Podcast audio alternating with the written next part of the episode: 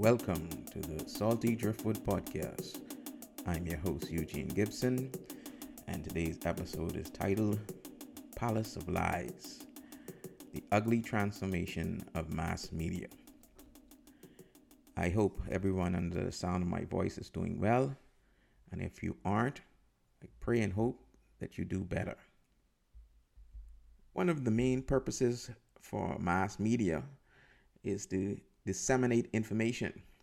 Now, whether that information is accurate, uh, inaccurate, becoming is has become much of a debate today, because we have seen throughout over the years where um, the days of muckraking, investigative journalism has been tarnished, mostly by the actions of a few, um, I'll say quite a few individuals who've worked for major media outlets.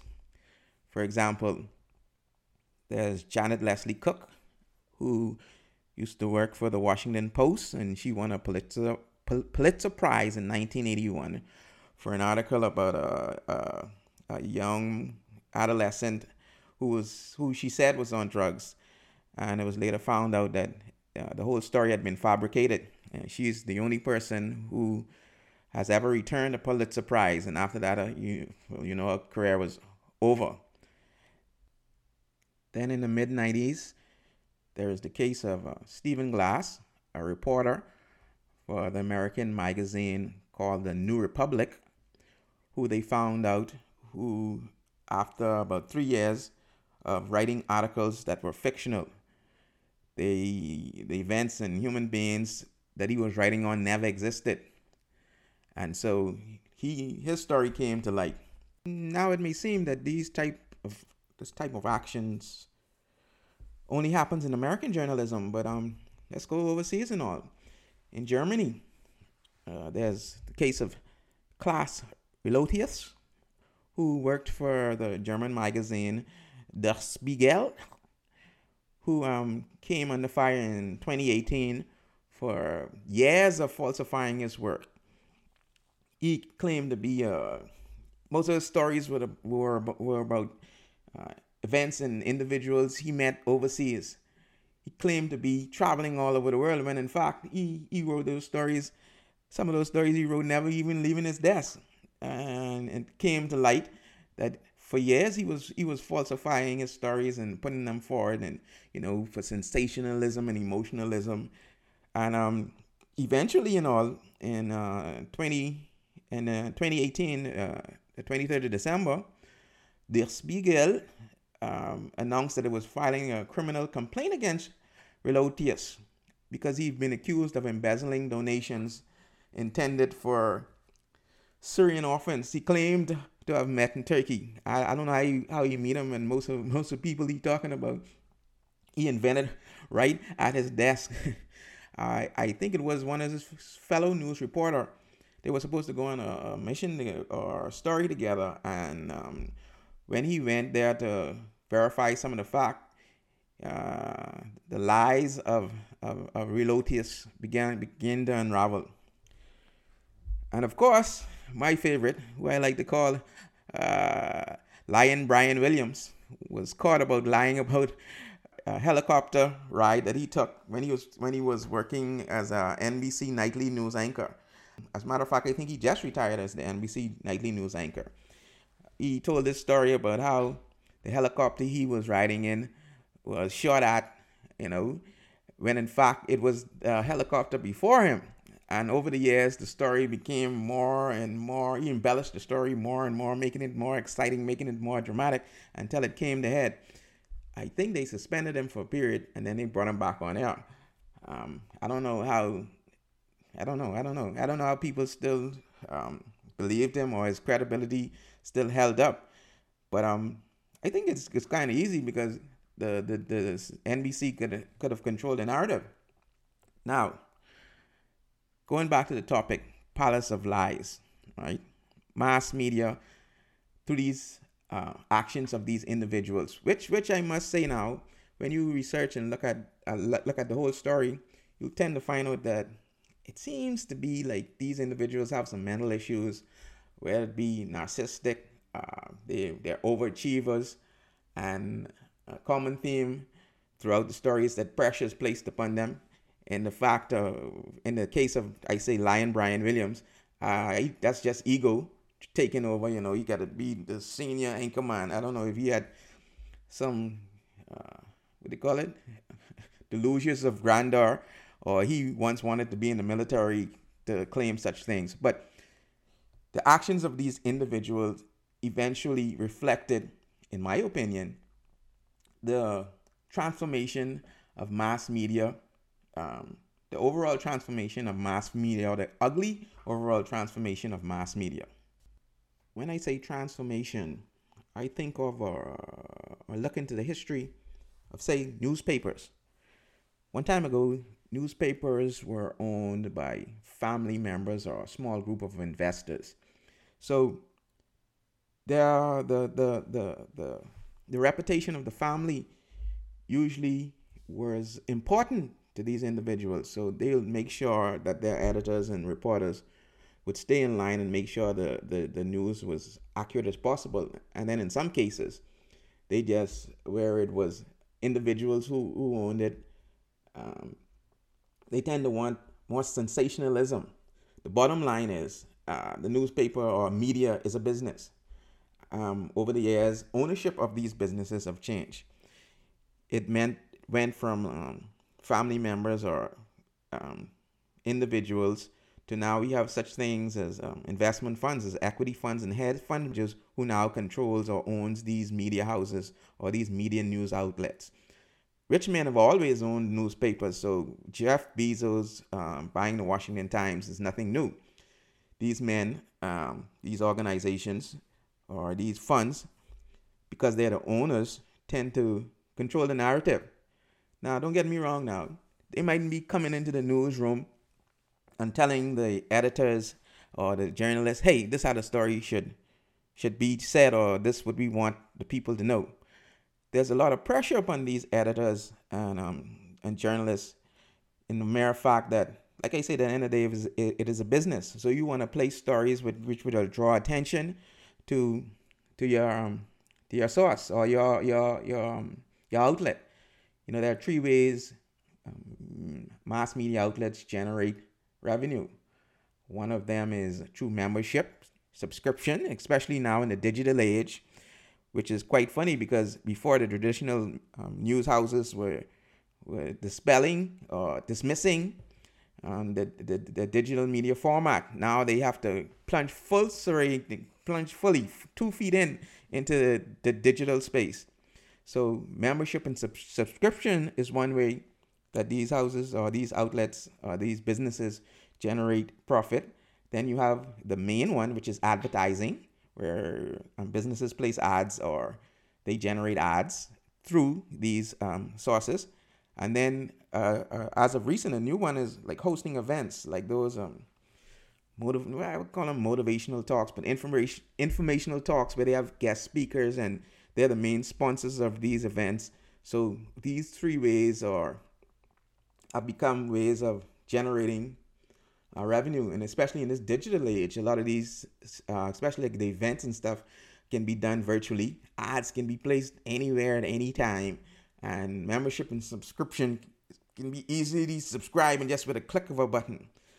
So the pressure is on for these houses or these outlets. I like to call them houses. Uh, you know, I like to call them houses or these palaces, I should say, since that's the topic. These palaces um, are under much pressure from their investors to generate revenue.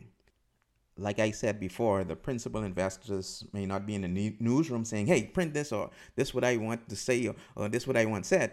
Uh, there could be a case. Of, let me give you an example.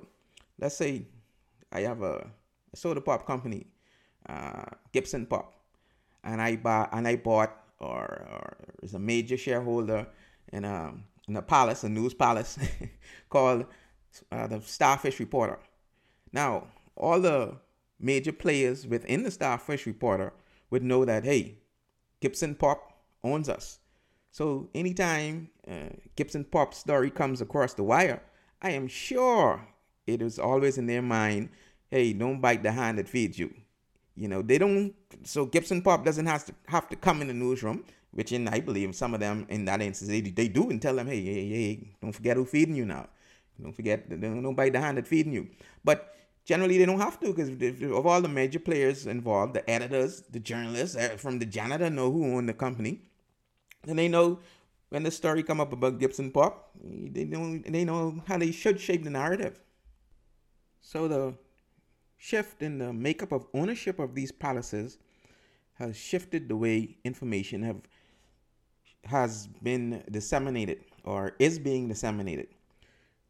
Also coupled with the, the age-old, uh, I say, challenge of rich individuals owning um, these palaces, because most of the time um, these rich individuals able to shape the narrative based on their um, social and political uh, ideals or ideology, what they believe in. So they make sure that their uh, the palaces uh, disseminate the information with a certain leaning, mostly political wise. So all this all this coupled together has transformed mass media into something, in my opinion, that is quite ugly. You, know, you can't trust it no more. Basically, you can't trust it no more. From the, the journalists um, lying and, and, and, and, and, and reporting false stories to the editors supporting them now is a basic it's a basic concept in um, journalism and media that the editors always should trust their reporters. But I think the, the high pressure of I mean, revenue generating has caused uh, the players to be those in charge who who supposed to make sure the mechanism in place for these um, articles and stories and stuff, they just they, they drop the ball. They they dropping the ball. And by this dropping of the ball, the general public has gotten the short end of the stick. Because now these stories they seem to always be based in a manner as such where uh, you know they, they accelerate most people's fear and anxieties. I guess that's what they want. To, as I um, alluded to in one of my previous podcasts, protect your thought. You know, this is how they want to control you, to keep you on the string, to make sure you keep those subscriptions up, make sure you attend those events, those virtual events, to make sure you you buy into those ads. You know, to make sure they show those companies that hey, we could generate some some profit for you through through these ads. But the general public is the one who really suffering because now we don't know where to turn for accurate and true information. At least for me. I always, in the back of my mind, I always thinking, well, what's what's the agenda of this story? Is this this agenda? Um, what what is the agenda? Because I know from long time it's no longer about informing me or giving me accurate information, but it's all about shaping my opinion, shaping my thought process, or trying to shape it because I refuse to allow them to. I take everything with a grain of salt. I don't care what it is now. I don't care where it's from because to me, there's no longer any respected news source. I don't care whether digital or whether um, the traditional outlets or whatever. I, I don't believe them. They're credible no more. That's just my opinion. They give you a little piece of the information. So you have to be like a, a gold miner now. You know, you got to sift through for just the, the, the nuggets of truth. You know, you got to pick through those palaces to do away with all the, the, the, the fake designer stuff and fake uh, architectural stuff and look for the, the true original pieces. Sift through the information. And that's what I advise most people to do. Same way you have filters for your computers and stuff like that, and for what you call it, filters designed to filter out certain phrases and stuff. I think you should do the same thing with with these with these news articles and um, these um, palaces information that they're giving you. Filter through them. You know, set in your mind what you believe to be truth, right? Because that's that's basically what it, what it is about when it comes to this information is is what you decide is the truth from what isn't the truth and how whatever information is given to you how will it affect your life you know whether it's important information or you know where whatever it may be. But at the end of the day it's up to you to filter through the information so you could decide um, how you could use that information. Because that's the purpose of the information to give you information. Is not just merely to entertain you but information you could use you you can use for yeah your daily life some of some of those information important could protect you, could save you. But now, after they give you the information, they tend to want to shape the way uh, your, they want to shape your your reaction or your actions to to that information, which I think is um hideous. It's ugly. It's an ugly thing to do because so many people believe that this information is true and accurate. One day, though, there will be a day of reckoning, as there always is. These um, palaces, with their shaky structure, will one day come tumbling down right before our eyes, and possibly in our lifetime, because it is just becoming too obvious and too blatant.